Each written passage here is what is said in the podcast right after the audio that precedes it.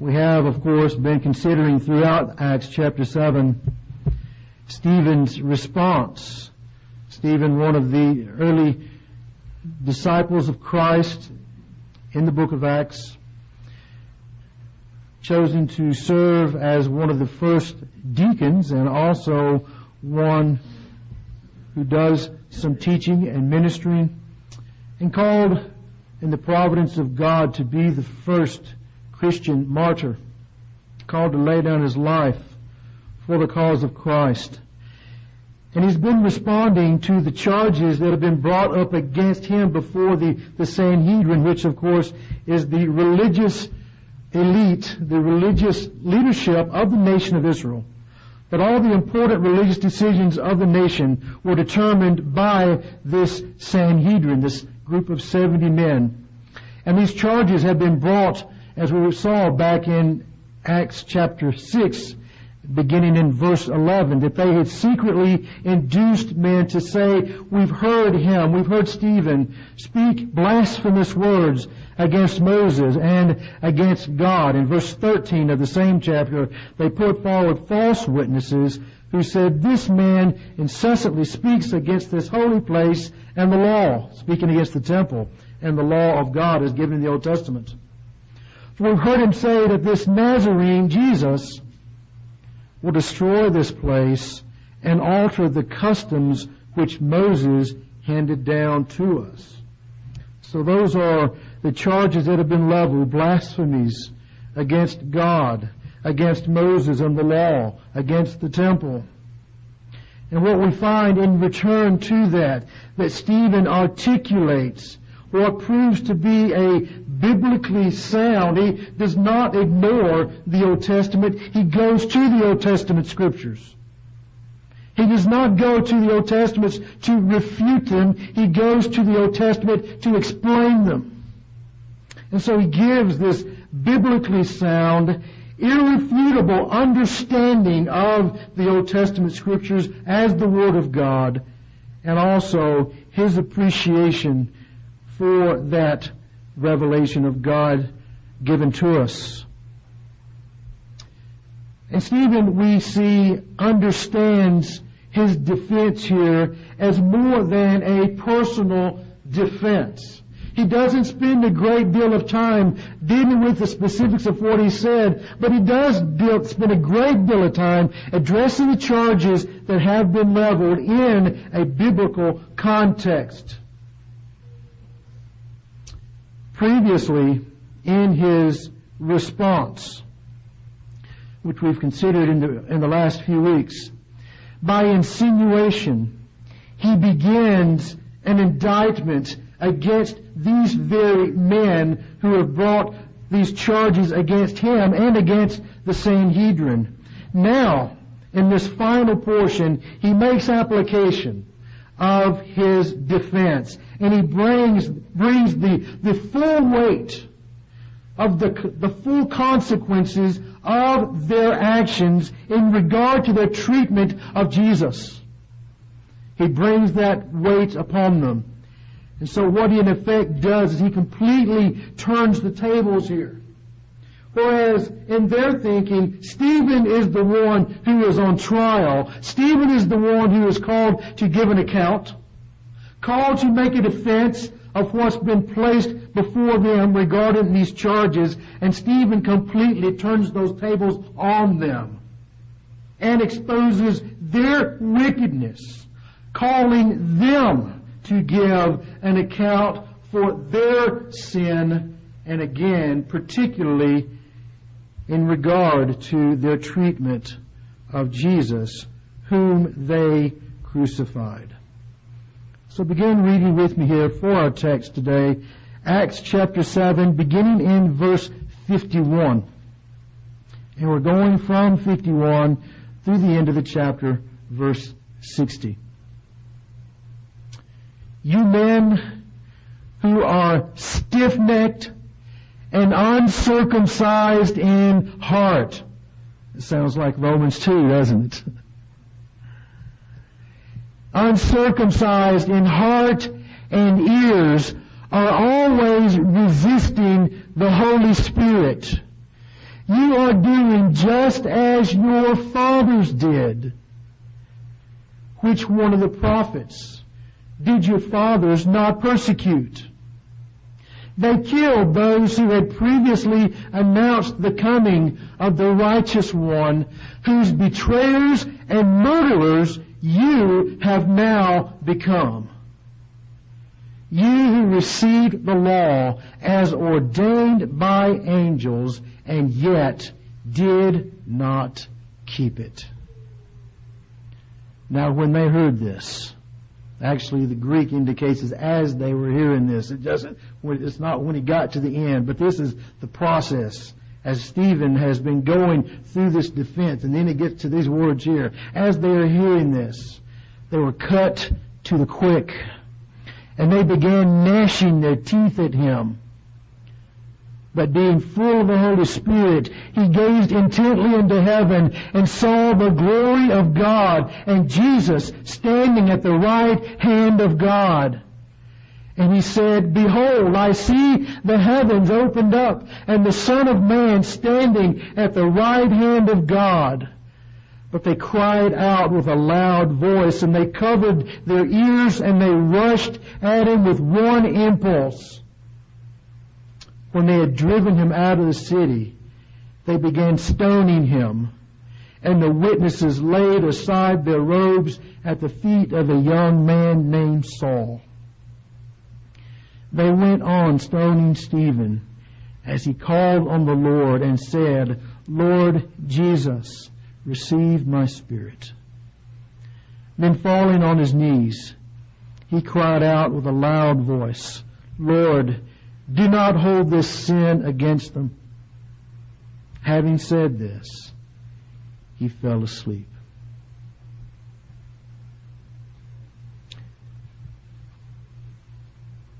Having considered what's recorded for us in the book of Acts about Stephen, which is if you remember, it's, it's only basically in two chapters. Acts chapter 6 and Acts chapter 7. Acts chapter 6 where Stephen is introduced as one of those who was chosen to serve in, if it wasn't the formal office of a deacon, at least it was a diaconal type of a ministry, the ministry of serving, of seeing to it that the, the widows, the Greek widows, were properly attended to as they should be.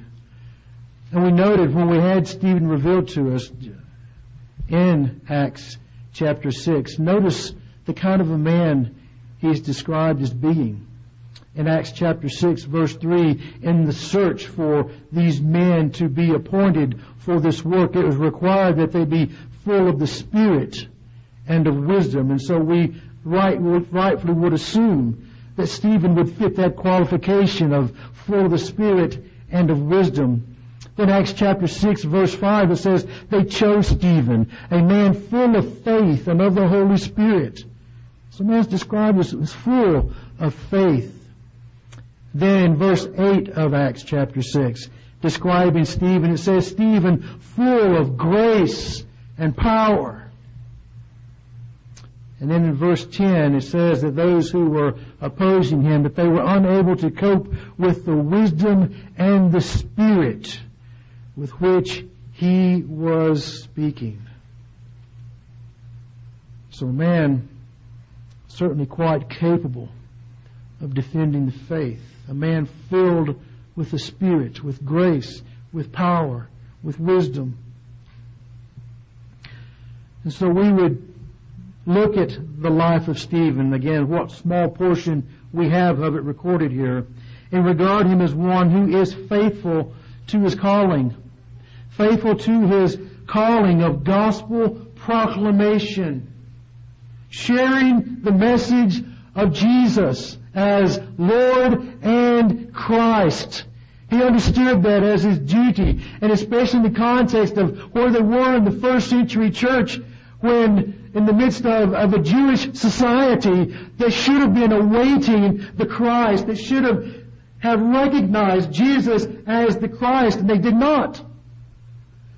So Stephen and the apostles come proclaiming this one, Jesus, as Lord, as God, and as Christ. And certainly Stephen is faithful to that calling. And we see the response that he gives in chapter 7, which we have been working through section by section over the last several weeks, as a, as a model of certainly a portion of his teaching. That these things in chapter 7 of Acts would be consistent with the message that he teaches. Well, with Stephen, we are also stewards of the gospel. And Paul tells us that as stewards, we have a, we have a responsibility placed upon us, and it is this. As stewards, that we are to be found faithful. God has entrusted to us. God has entrusted to the church the message of salvation through Jesus Christ. And we are to be faithful in the proclamation, faithful, faithful in the teaching and the preaching of that message. And from our text here this morning, recognizing Stephen as one who faithfully advances the gospel message of Jesus Christ, wants to see what are some of the sure companions that when the gospel goes forth, that we might look for these things to be there. Companions of faithful gospel proclamation. Now, if you've looked in your bulletin at the insert and you've seen my outline and you've, with great fear and trepidation, seen I have four points this week instead of three, I assure you it will be within a reasonable length of time. that I'm not going to add 20 minutes just because I have a fourth point.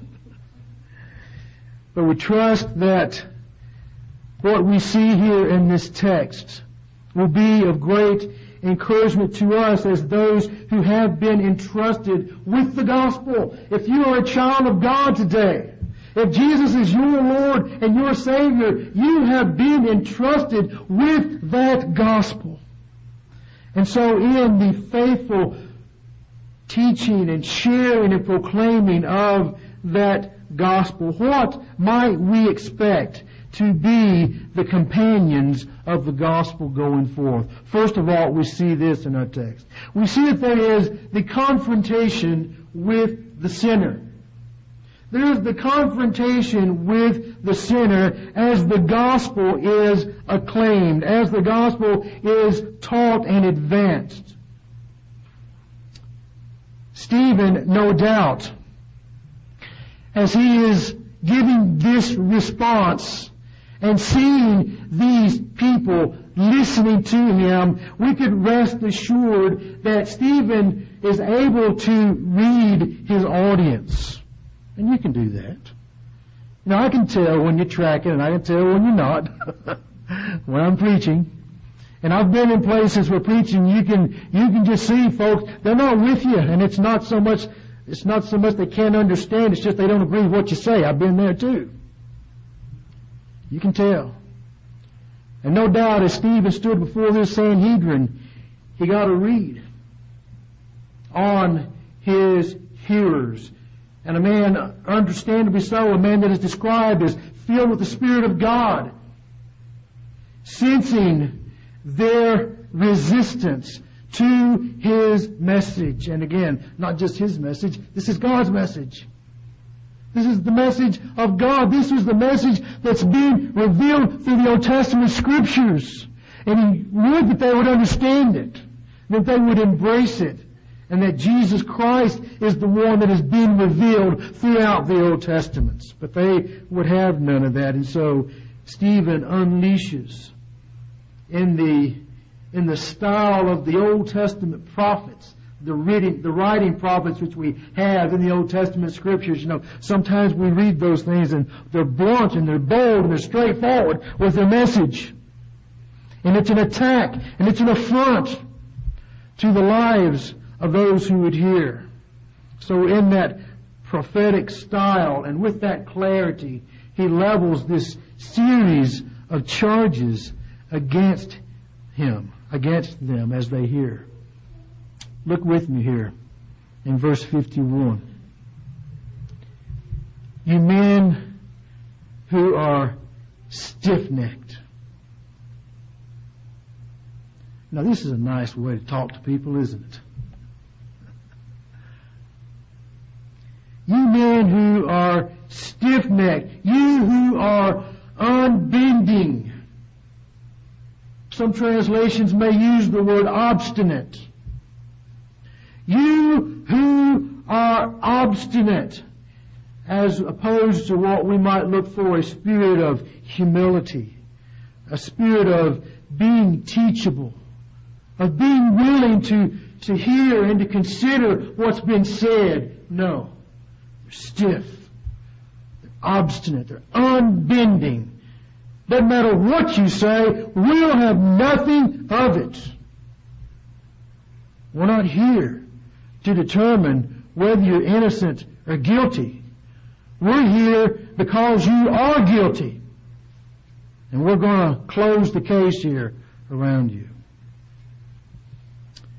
It's the language that's used in the Old Testament scriptures where times the children of Israel are referred to as those who are obstinate, those who are stiff-necked. Exodus chapter 32 verse 9 where there God himself speaks of the children of Israel as being this obstinate, stiff-necked people. Then he goes on here in our text. You mean they're stiff-necked and uncircumcised in heart and ears. You need to remember here he's speaking to a Jewish group of men. A Jewish group of men who were all bore the mark of the Abrahamic covenant, covenant, which was circumcision. Took great pride in the fact that they were descendants of Abraham. And he says to these, you're uncircumcised in heart, in ears. In other words, you have nothing more than the outward sign of God's covenant people, but there is nothing of the inward work of God in your heart. So much focus, so much, so much they would emphasize about the externals, about what it meant to be part of the covenant people, part of the covenant community, those who bear the mark of God as we read in Romans chapter 2, very appropriate we read that this morning that those who would insist upon that, well, we know the laws of God, we're, we're teachers of righteousness, all these things you would hold to, and where does Paul go with that? Well, you who teach these things, are you guilty of the very things you teach? So is the case here.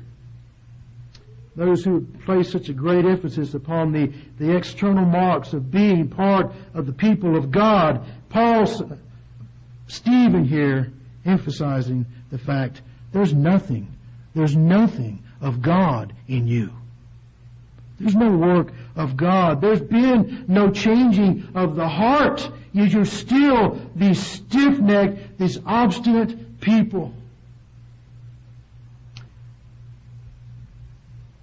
He's just getting warmed up, isn't he? You men who are stiff-necked and uncircumcised in heart and ears, are always resisting the Holy Spirit. Just as your Father did. In other words, you who would claim to be the people of God, you are acting in direct opposition to God. Resisting the Spirit of God, opposing God's intent just like the preceding generations of your fathers did before you. And what's the evidence? Verse 52. Which one of the prophets did your fathers not persecute? You remember that? It's there to be read. Go to the Old Testament scriptures. Study the prophets of God, and what do you find? You find that the prophets of God were persecuted by those who insisted that they were the people of God. Which one of the prophets did your fathers not persecute? They killed those who had previously announced the coming of the righteous one. Which brings us again to the reality that the message of the Old Testament was not just a message for that day, that there was a message of the righteous one who was yet to come. And as they proclaimed this message regarding this Messiah, regarding this Christ, Stephen goes on to say, this righteous one whose betrayers and murderers you have now become. Well, who is this righteous one? Who is it? Well, a man who's speaking forth by the power of the Spirit of God says it's this. It's Jesus. Jesus of Nazareth. And just like your forefathers persecuted and killed those who spoke of Christ, you, you have become the betrayers. In what way? Well, your representative was Judas. But you have been a betrayer of this Jesus, of this righteous one, and you are guilty of his murder. Well, wait a minute. We didn't kill him. The Romans did that. Only because the Romans would not allow the Jewish people to, to execute someone. Even if they were guilty of against the laws of, of Jewish law, worthy, worthy of death according to Jewish law, the Romans would not allow them to execute capital punishment. So, what did they do? They placed him, placed Jesus before Pilate. They placed him before the civil government of Rome. And had him murdered. Then verse 53, you who received the law, speaking here of the Jewish people, you who received the law as ordained by angels. And we just know that there was that there were the presence of angels as the law of God was given to Moses in the Old Testament. He received the law as ordained by angels and yet did not keep it. You had the law. You knew what God required of you, but you had no interest in obeying God's law. This is a very strong language for a people who prided themselves in their heritage. And a people who prided themselves in what we would recognize as being true revelation of the true God. We understand that. That what they had given to them as revealed in the Old Testament was God's revelation problem was, as Paul tells in the book of Romans, that it was not mixed with faith. There was no heart. There was no desire, no willingness to live by the law of God, by the revealed will of God, and no interest in it. So they rejected it and lived by their own standards, their own message. So the gospel message then is this at its essence.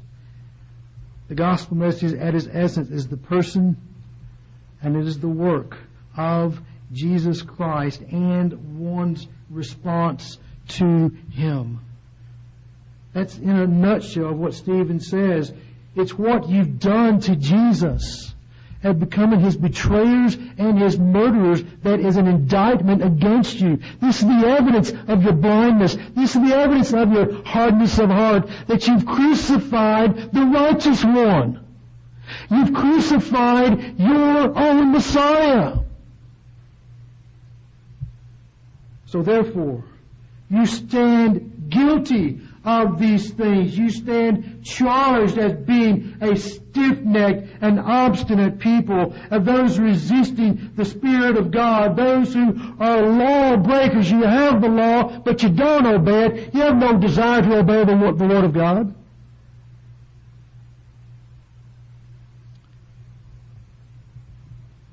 So we see here that where the gospel goes forth, where the gospel is faithfully proclaimed, that there is the confrontation with the sinner. The sinner must be made aware of his sin. That's the gospel. That there's a addressing the issue of sin, and so we proclaim and faithfully proclaim the gospel. We advance and we proclaim God's righteous standard, that God's demand for absolute perfection, and that's the law, incidentally. Here is keeping the Old Testament law. Here is keeping God's law is that you walk perfectly without sin. That's what God demands. But we don't just teach a righteous standard, we also, we also teach our own guilt.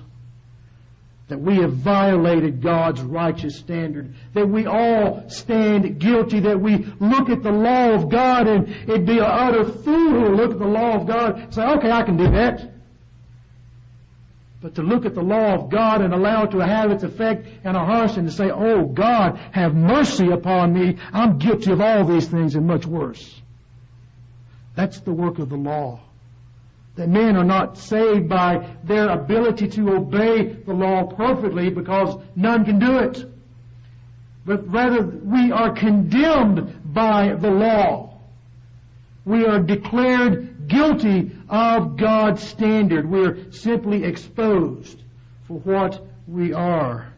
But we advance this righteous standard of God. We teach the law of God that, that reveals men, that reveals our sin, that brings us to a point of absolute and utter bankruptcy before God, of absolute helplessness.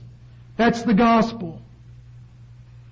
Now we do not proclaim the gospel, we do not proclaim God's righteous standard in a finger pointing judgmental manner, but simply as God's judgment on all sin. We're all in the same boat, folks. We're all guilty. Hopelessly, helplessly guilty and condemned by the law of God. And some may take offense. Some people don't like to be told they're sinners. Some people don't like to have their sin pointed out to you. But the fact of the matter is, I don't like it either. I think I'm pretty much like most of you here. I don't like it when somebody points out our sin. But listen, if that sin is going to be the cause of my eternal judgment and damnation, and I have a chance of being delivered from that sin, I want to have my sin pointed out. It's the best thing that anyone could ever do for me. What a mercy of God. What a mercy of God that His gospel as it goes forth, that it exposes our sin. Shows us our absolute and utter helplessness before Him. Some may take offense and some may become defensive, but some, by the grace and the work of the Spirit of God within them, will sense the weight of this guilt before God and they come to Him through the Lord Jesus Christ, repenting, turning away from that sin, and embracing Jesus as their Lord and as their God.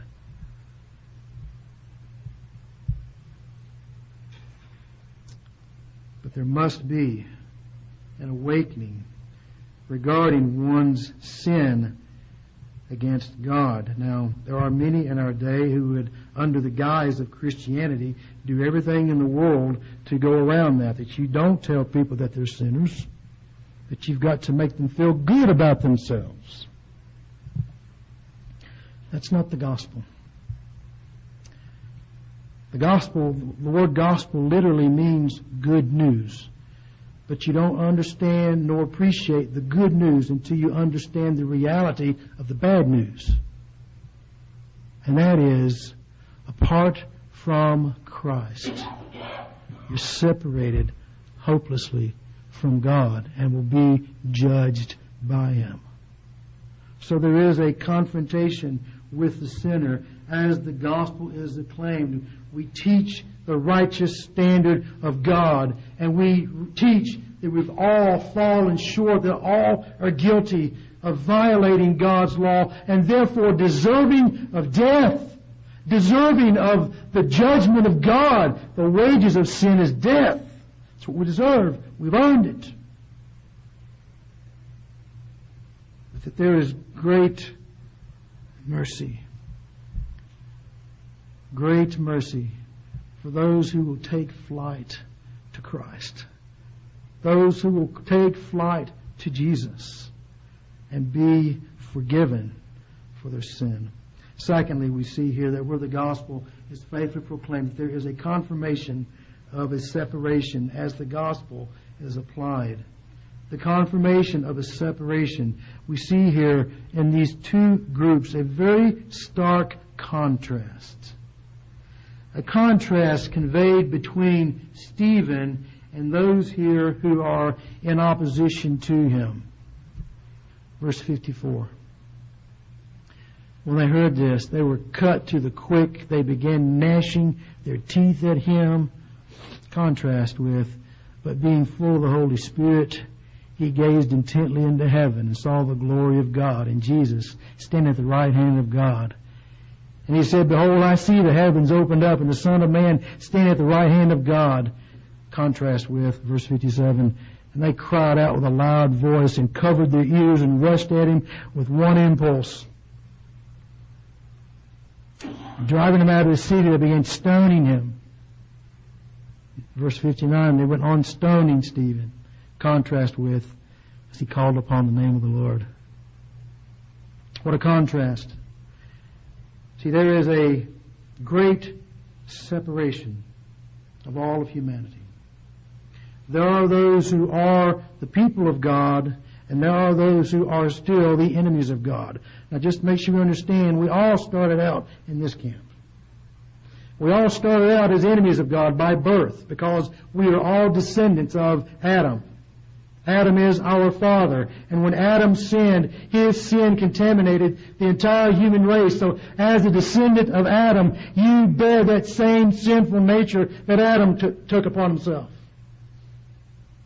But God in His mercy and His grace brings the people out of this camp of His enemies and He calls them into Himself. And they're His people. The people of God. Those who have been regenerated, born again by the Spirit of God. It's not that this group of people is better than this group. It's that God in His grace chose to save some. That's why. These people aren't nicer looking. These people don't have more potential. These people are God in His sovereign grace said, I choose you to spare you. That's the grace of God. Don't look to try to try to find the distinction between those who are who are the people of God and those who are still the enemies of God in and of themselves. There's no distinction. The distinction is only the grace of God. That's the difference. So we see here in this text, Stephen as a man of God, a man described in verse 55, full of the Holy Spirit. A man who is under the influence, under the control of the Spirit of God. And look at this man. He's a man that is marked by peace. He is a man that is marked by courage. He is a man that is marked by love. And he is a man that is granted a glance into heaven itself.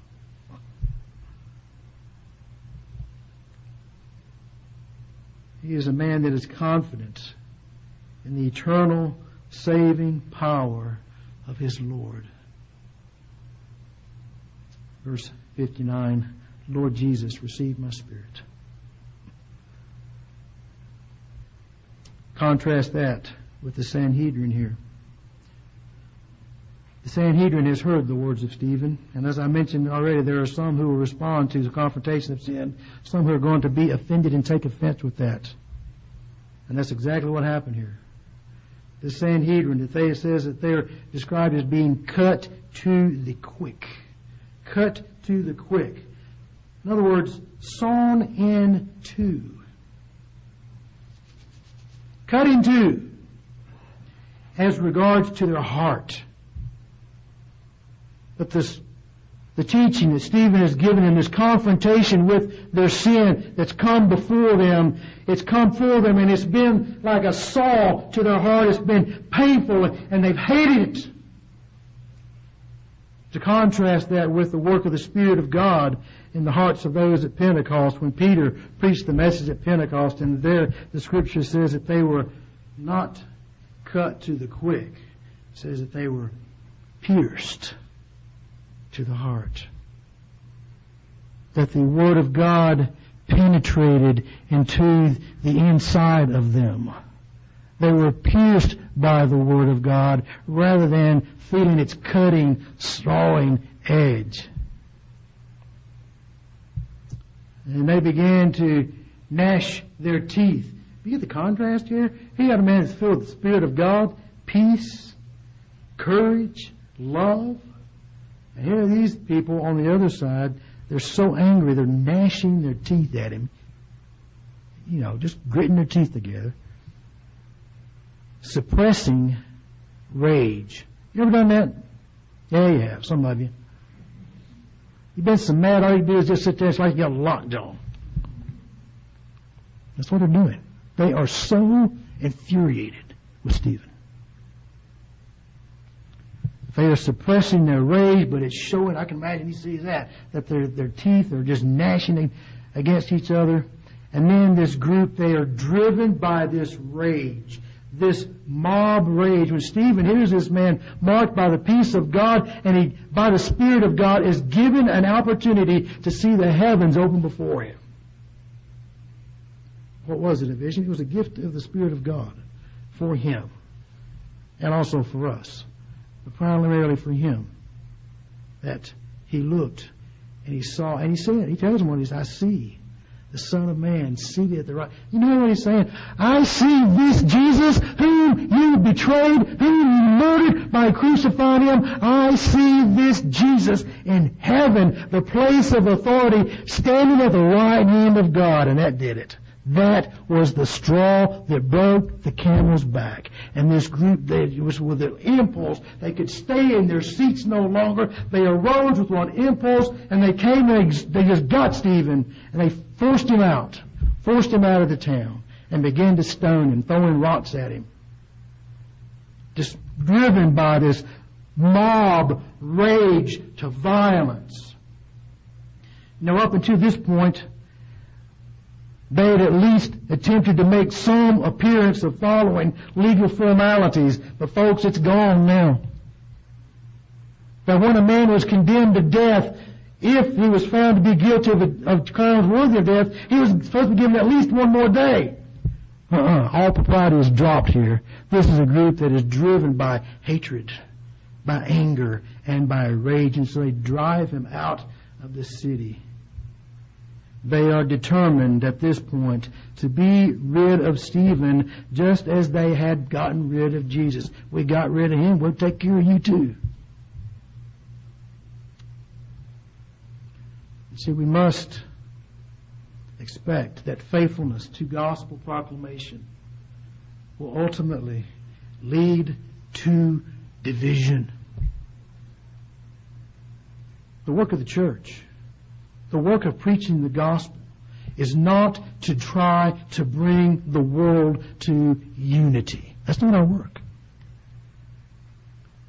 Because we recognize the only true unity that is possible is of those with all of mankind will one day do is for those who bow the knee before Jesus Christ.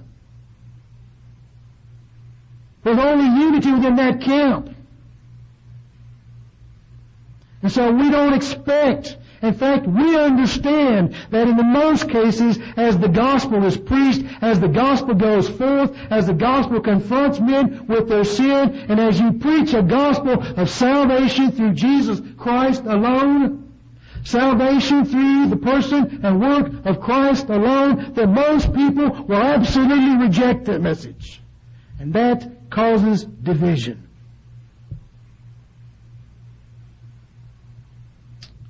There will always be division. Have we forgotten the words of Jesus? Look, look with me, Luke, Luke chapter 12. you know, some people have this view of Jesus and what he came to do. Syrupy, sentimental Jesus. Luke chapter 12, verse 51 and following. Just back up to verse 49. Jesus speaking here. I've come to cast fire upon the earth and how I wish it were already kindled. I have a baptism to undergo and how I, how distressed I am until it is accomplished. Do you suppose that I came to grant peace on earth? Wait a minute, isn't Jesus the Prince of Peace? Absolutely. He brings peace to the hearts of those who bow before him. But he does not bring peace to the earth for all men to live peacefully one with another by some rejecting and some responding to the gospel. Do you suppose that I came to grant peace on earth? I tell you, no, but rather division. Verse 52, Luke chapter 12. For from now on, five members in one household will be divided. Three against two, two against three. They will be divided, father against son, son against da- father, mother against daughter, daughter against mother, mother-in-law against daughter-in-law, and daughter-in-law against mother-in-law. What's he saying here? That the most natural affections and relationships will come to a dividing where the gospel penetrates where there are those in the context of even what should be the closest associations, family. That when the gospel comes in and the gospel captures the hearts of some of those, there will be a division. It cannot help it. And we pray and hope that the God in His mercy would save them all, but He doesn't always.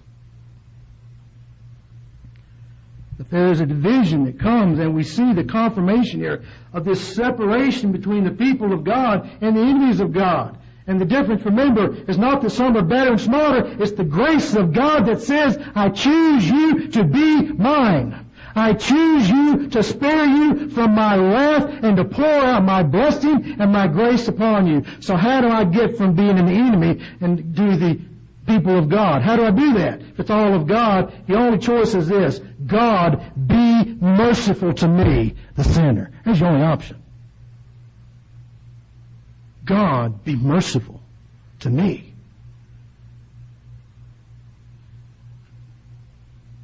That we cannot expect to maintain, maintain peace, and I mean genuine peace at its deepest level with those who are the enemies of God. We are certainly called as the church as the people of God to live at peace with all men inasmuch as much as it is possible.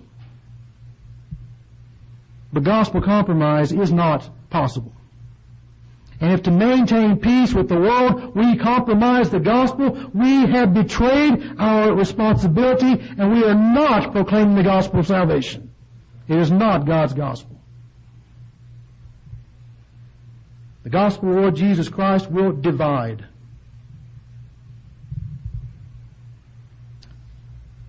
Thirdly, we see the companions of faithful proclamation of the gospel is this conformity to the Savior.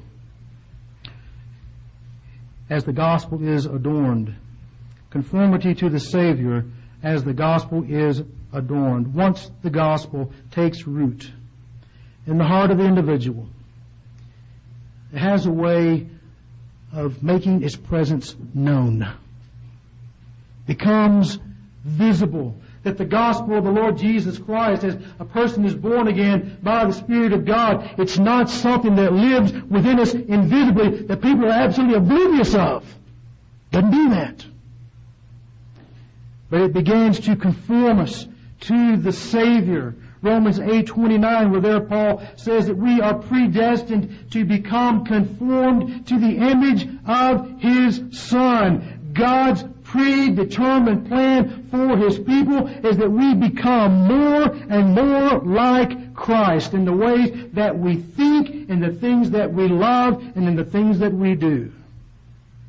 That our minds are being renewed, our affections are directed toward things that are eternal, toward things of heaven, and the things that we do are rooted in a desire to honor and to glorify God. Simply put, when a person is born again by the Spirit of God, their mind, their affections, and their will are all touched. The person is converted. Their will is different. Their mind is different. And their affections are different. The things that you do are different. The things that you love are different. And the way that you think is different. It's not perfect. And it's not a completed process that we are, as Paul talks about, that we are, our minds are being renewed, the continual renewing of our minds. And called to set our affections upon things above, not on things of earth, because as we sing, there is that promise within our heart to wander from the one we love, and we can love other things. But we will not love these things supremely, and we will not leave Christ absolutely. So the work of the Spirit of God is an individual that is transformed. And You cannot help but see it here in Stephen's martyrdom. You see Christ here, don't you?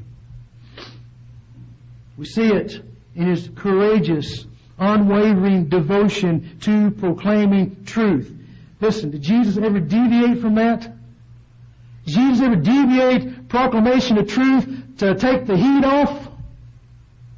Nope. In fact, there were a few times he didn't like was much heat on. People kind of draw to him, and he'd say something to turn people off.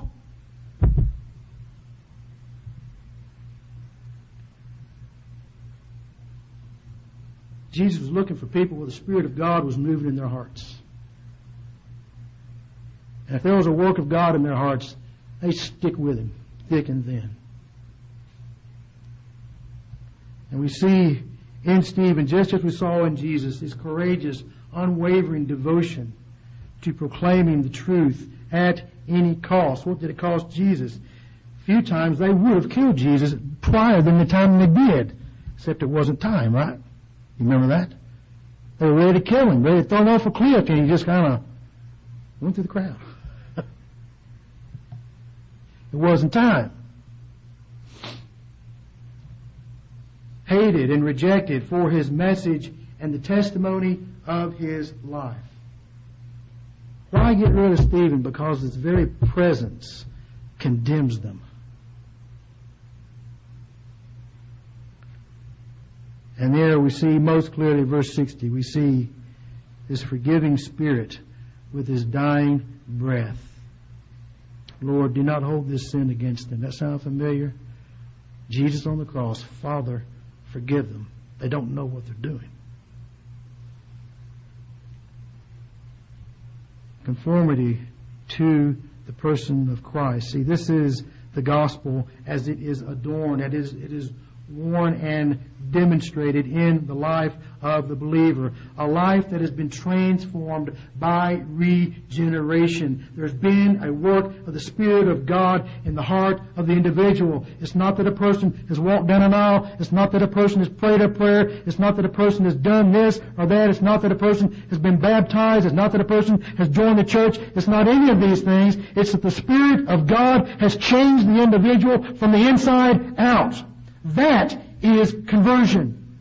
See, I mentioned last week in Sunday school, Christianity is the only religion you cannot join by simply willing to do it. You can be a Muslim. Just say, I want to be a Muslim, and you're on your way. You don't do that in Christianity.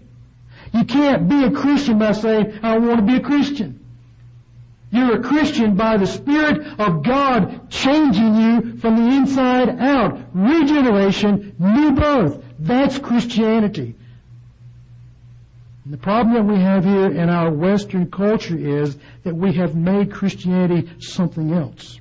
We've made Christianity a social standing. We've made Christianity being part of a church. We've made Christianity this and this and this. And the reality is there's been no work of the Spirit of God. And so you look across evangelicalism in our country and you see churches absolutely packed with people who have never been born again by the Spirit of God and they're convinced that they're going to heaven because they've made a decision.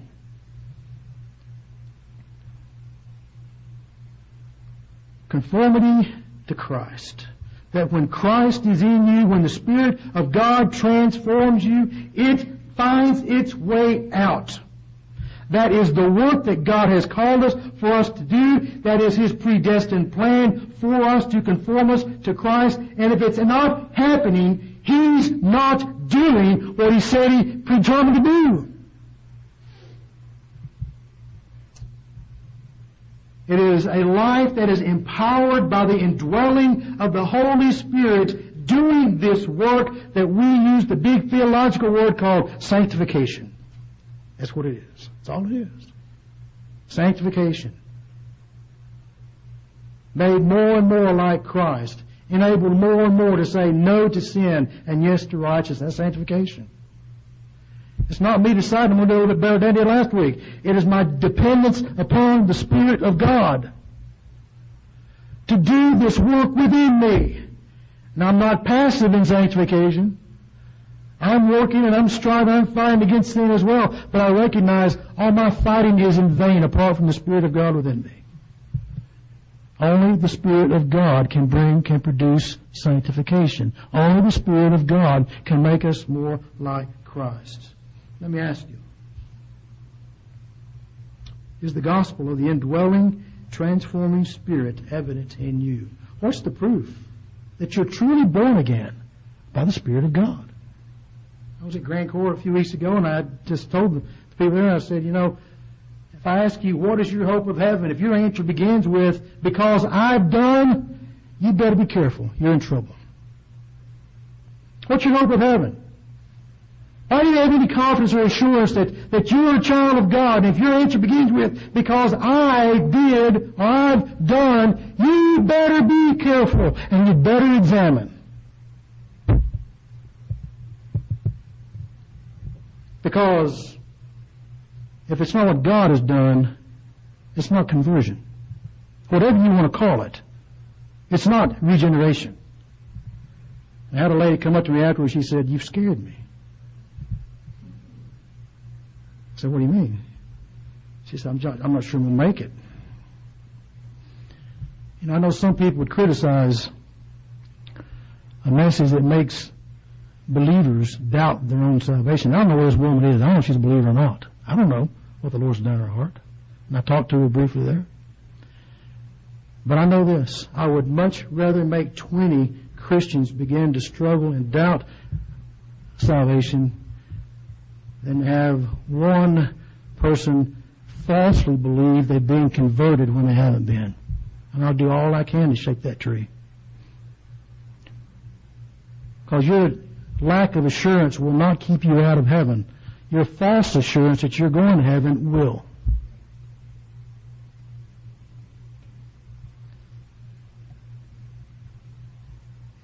I am not what I want to be. I am not what I one day will be, but neither am I what I used to be. That's the testimony of sanctification. I'm not what I want to be.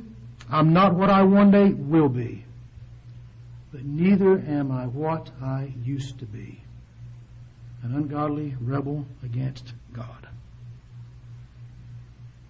Lord, make us more like your Son. And finally, we see of those companions of faithful gospel proclamation is comfort for the saints. As the gospel is accomplished. Folks, the gospel isn't done. Sometimes we think of the gospel as, well, the gospel is get saved. Receive Jesus as your Lord and Savior. That's the gospel. No, it's not. Now, did you not catch when we read in Romans chapter 2 when Paul is talking about his gospel? You know, he says, he talks about, he talks about the day of judgment according to my gospel.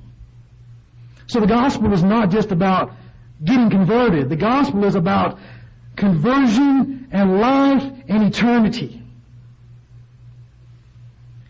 And so that we see that when the gospel goes forth, that there's great comfort for the saint as the gospel is accomplished, as the gospel runs its full course. And the full course of the gospel is this. It brings us into eternity, into the presence of God. It addresses eternal issues. It addresses the reality of our continued existence beyond the grave. And so we have here in Stephen's last moments, filled, verse 55, filled with the Spirit of God that He's granted a view into the very presence of God, and there stands His Lord and His Savior, Jesus. There He is. Consider what a great comfort and assurance that His faith, that His message is true, but not only is that a gift there for Stephen, folks, that's a gift for us as well. Because we recognize that the scriptures are given to us by the Spirit of God, by the inspiration of the Spirit of God. And here we have a record of the heavens being open. Let me just tell you, if there's any question in your mind, Christ is there. if the heavens were to be opened right here before us, and they're not, except Christ should return, if they were to be, Jesus is there. And He is Lord. He's there. So this is a gift to all of us as the people of God we read of the reality of Jesus exalted. And the ultimate goal of the gospel is to bring us into God's presence. So the gospel is a message of deliverance. Listen, the message, a message of deliverance from certain things, yes. It is a message of deliverance from sin. It is a message of deliverance from the penalty, from the judgments of sin. But the gospel is also a message of deliverance to certain things. And ultimately, it is a message of being delivered to Him in the glorious presence of God forever through His Son, the Lord Jesus Christ. So there's great comfort here for the believer that all uncertainty regarding life after death is gone. We shouldn't have it anyway without this, but just in case, you want a little bit of a certainty about that there's that there is legitimacy in the message that we proclaimed. That there is a Christ, there's Jesus who is exalted at the right hand of God. Here it is. The heavens have been opened for us before Stephen. Stephen's testimony to us today is I see the Son of Man Jesus, seated at the right hand of glory. Heaven is assured, and we are most welcome there if we are Christ's.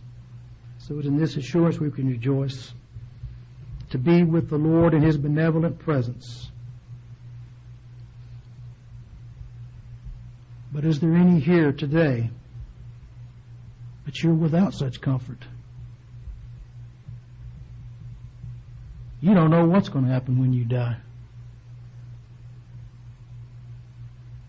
And so you have no comfort of heaven, no comfort of going to be with the Lord. In fact, the thought of Jesus being on the throne of should absolutely terrify you. Because if he is not your Lord and your Savior, one before you, before whom you have bowed your knee, confessed with your tongue, He is my Lord. I yield my heart and my life to Jesus Christ. Then rest assured that one day when you do see Him, when you do see Him, you will then bow the knee and confess with your tongue, He is my Lord, He is my God, and He is my judge that condemns me to a Christless eternity. See, the question is not whether or not you're going to bow to Jesus. The question is when. You're going to bow to Him now? When the message to you is repent from your sin and believe in the Lord Jesus Christ.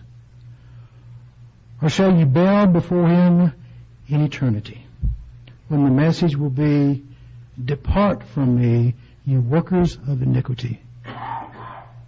Go to the place that is prepared for the devil and his angels.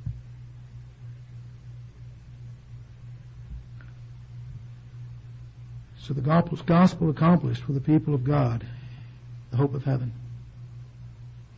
The and hope not in the sense of modern day uses of wishful thinking.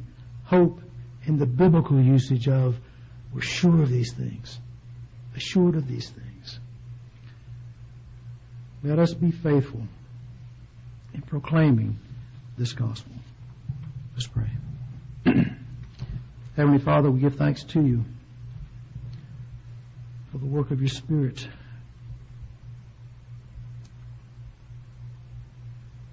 Lord, except that you work in any of our hearts, we are all completely undone. So help us. I thank you that you know every heart here today, that we are laid bare before you. Nothing is hidden, that we're like an open book. Lord, I ask you to apply your word today as you'd be pleased, and we would ask that as you'd be pleased to bring comfort to your people, to bring salvation to those who may not be, to, to bring assurance to those who are in doubt. Lord, accomplish what you will. We ask these things in Jesus' name. Amen.